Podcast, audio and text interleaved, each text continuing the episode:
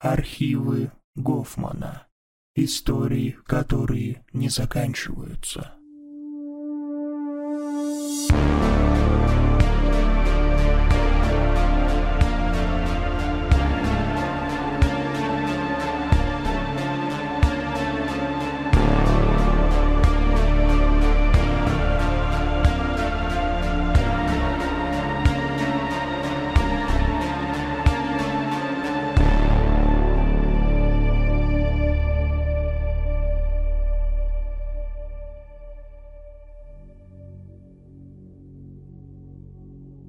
В подвале нашего старого дома всегда жили кошки. Самые разные. Рыжие, черные, пятнистые и полосатые, чистые и грязные.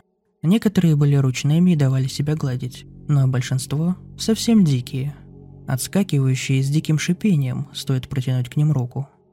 Бабушка с третьего этажа всегда приносила им остатки еды, да и остальные жители дома тоже иногда подкармливали. Кошачий клан процветал и множился. А вот в доме напротив кошек не было. Вообще. Мы много лет жили там, и я почти каждый день ходила мимо этого дома. Но ни разу не видела, чтобы через расположенные вровень с землей вентиляционные отверстия входили или выходили кошки. Это казалось странным хотя бы потому, что эти две пятиэтажки абсолютно одинаковые, построенные по одному плану их подвалы. По идее, должны были быть одинаково благоприятны для проживания пушистых беспризорников. Тем не менее, этот подвал был обитанием. Раньше, когда мне было десять, максимум одиннадцать, среди моих сверстников и детей помладше было принято считать, что там живут особые, породистые коты. Ангорские, с длинной мягкой шерстью. Самый старший мальчишка в нашем дворе, Антон, рассказывал всем легенду про свою соседку тетю Люду, которая перессорилась со своими жильцами из-за того, что содержала в своей однокомнатной квартирке больше дюжины этих котов.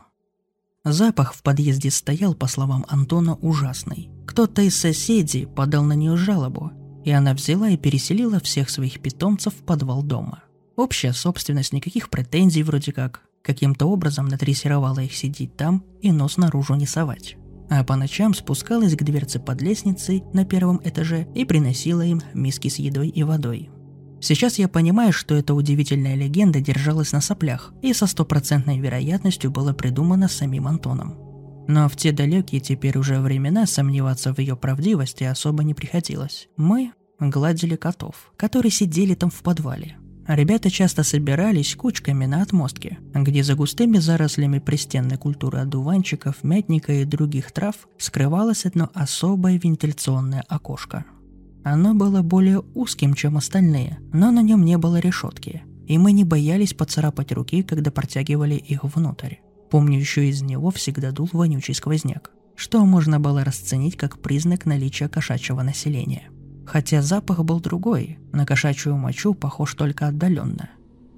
Если по локоть засунуть руку через это окошко в подвал ладонью вниз и немного подождать, можно было ощутить рядом чье-то теплое дыхание. Если везло, кошка касалась руки, и ее можно было погладить. У нее была длинная, очень мягкая и пушистая шерсть, которую было невероятно приятно держать в руках.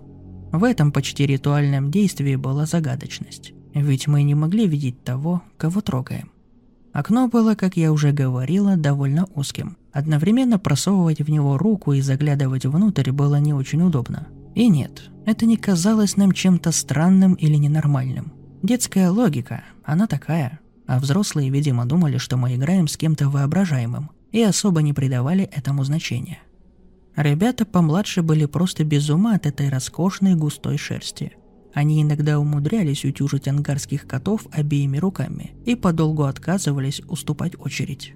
Старшие же придумали нечто вроде гадания. На разное поведение пушистого нечто внутри они предусмотрели разные толкования. Помню, запуская руку в темноту, мы всегда загадывали, чтобы кошка сама ткнулась в ладонь, прося ласки. Это предвещало удачу и пятерки в школе. В благодарность за хорошее предсказание в окошко бросали кошачий корм, сардины и прочие угощения. Еще помню, что после того, как погладишь, в руке часто оставались тонкие белые волосики. Однажды я взяла с собой расческу, и поскольку кот не особо сопротивлялся, начесала себе большой клок ангорской шерсти. Она была абсолютно чистой, будто не из подвала даже. Сложила в коробку и унесла домой. хотела иметь у себя такой неприкосновенный запас, чтобы иногда запускать в него руку и наслаждаться, например, вечером после домашки за просмотром мультиков. Иными словами, то, что сейчас называют модным словом антистресс. Но на следующий день случилось то, чего я никак не ожидала. Мягкая и воздушная с вечера шерсть почему-то стала липкой.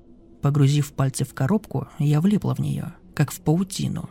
И еще долго отмывала от этой клейкой скомкавшейся массы руки. Ужасно расстроилась тогда. Скажу сразу, все это происходило много лет назад. Поэтому на самом деле что-то могло быть по-другому или выглядеть по-другому. Но я могу рассказать лишь о том, как все запомнилось лично мне.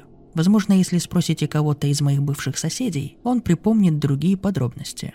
Просто в тот год моя семья наконец продала старую квартиру и уехала в новую, в Кировском районе. Я перешла в другую школу, и от прежней жизни, как говорится, не осталось и следа. Но кое-что случилось буквально на днях. Собственно, это и сподвигло меня покопаться в памяти и написать этот текст здесь и сейчас. В общем, я сейчас встретила на улице Антона Браташанка, того самого из старших мальчишек со двора, где я раньше жила. Не знаю, каким чудом он узнал меня в толпе и окликнул по имени, но кончилось тем, что он пригласил меня в кафешку. Я старалась быть вежливой, но это было ужасно неловко. Он от природы был общительный тип, экстраверт.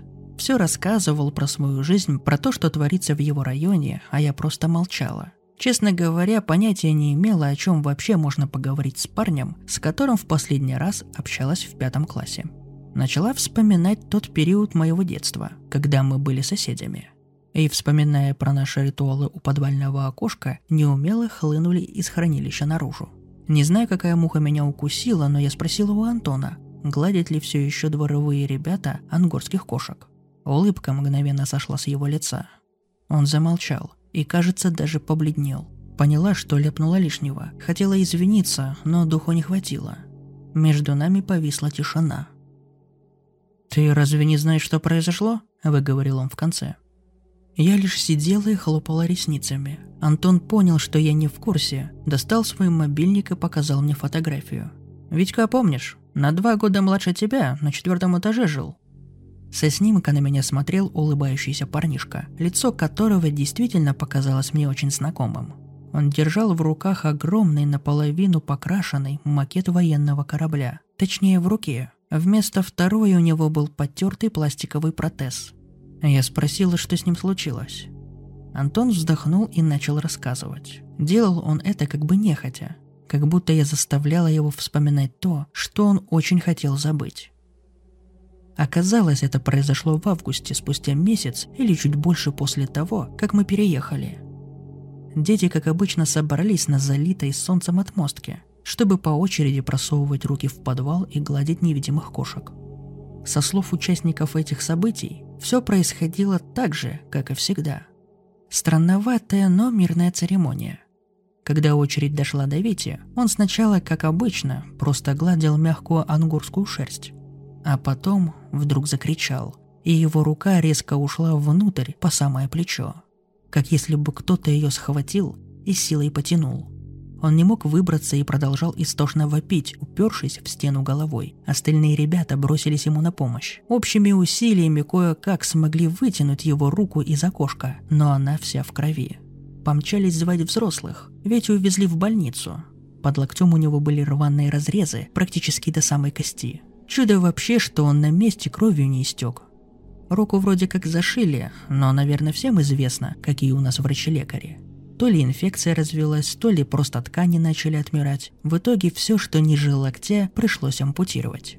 Естественно, после того, как весь двор на ушах стоял, вызвали милицию. Подвал прочесали весь. Раны уж больно были похожи на ножевые. Да и кто, как не злоумышленник, мог с мальчишкой сотворить такое? В подвале, тем не менее, не было никого. Ни людей, ни кошек, ни каких-то невидимых тварей. Только паутина. Очень много паутины, буквально повсюду. Толстые жгутами-тяжами. Алексей Николаевич рассказывал, что будто в логове гигантского паука побывал. Говорят еще, что нашли несколько крупных дыр из-под старого трубопровода в бетонных стенах, слишком узких, чтобы человек мог в них пролезть, и некоторые паутинные тяжи уходили глубоко внутрь этих дыр. То самое узкое окошко без решетки, как оказалось, было под самым потолком. на высоте около двух метров. Витек говорил, что сам виноват, очень уж ему хотелось принести домой немного ангорской шерсти. Собрал пучок и выдернул. Кошка на него зашипела, а через секунду руку по локоть поглотила что-то мягкое, горячее и влажное и стало засасывать. Когда он попытался вырваться, в руку вонзилось что-то острое и плоское, видимо зубы, и потащило еще сильнее. Тогда-то он закричал. Но я слушала Антона и отчетливо понимала, что винит в произошедшем он только себя. Я сидела молча, не перебивая, и он рассказал, что еще когда сам был мальчишкой, слышал от старших, что в подвале дома живет кто-то с густой мягкой шерстью, чье длинное тело можно было изредка увидеть, светя вентиляционное окошко фонариком. Но никому в голову не приходило, что этого кого-то можно просто так трогать, гладить его. Антон придумал назвать его ангорской кошкой, превратил из чего-то невиданного в ласкового зверя и рассказал о нем всему двору. Я слушала эту историю, и по спине неуемно бегали мурашки. Просто от осознания того факта, что в те времена моя рука много раз исчезала в дыре в стене, по другую сторону которой жила кошка, способная эту руку откусить. Что я так много раз касалась этой нежной шерсти паутины и даже вычесывала ее собственной расческой. Это было дико осознавать. Антон закончил, и мне было нечего добавить. Мы молча доели пирожки, допили кофе и разошлись, обменявшись номерами телефонов и кое-как попрощавшись. Встреча старых друзей получилась до нелепого неудачная. Он больше не улыбался и виновато смотрел куда-то вдаль. Точнее, вглубь, в собственные воспоминания. Да и я не была в лучшем состоянии. По-хорошему, вообще не стоило бы поднимать эту тему. Если вам интересно... Вчера я приезжала в свой старый район. Я человек любопытный. Без труда нашла тот самый пятиэтажный дом. Все его вентиляционные окошки были наглухо заложены кирпичом. Кладка выглядела старой, видимо, это сделали сразу после того несчастного случая. Я обошла здание по периметру и наткнулась на дверь, ведущую в подвал. Она была не заперта, так что я приоткрыла ее и заглянула внутрь. Может быть, я даже бы рискнула зайти, если бы мой осторожно прошаривающий все поверхности взгляд не наткнулся на мелкую деталь, из-за которой мне захотелось захлопнуть дверь и поскорей уйти оттуда, не оборачиваясь. К верхнему краю внутренней поверхности двери, там, где дряхлая обивка засохла и пошла трещинами, были приклеены два уходящих в темноту полупрозрачных тяжа толщиной с обувной шнурок. И мне показалось, что один из них дернулся.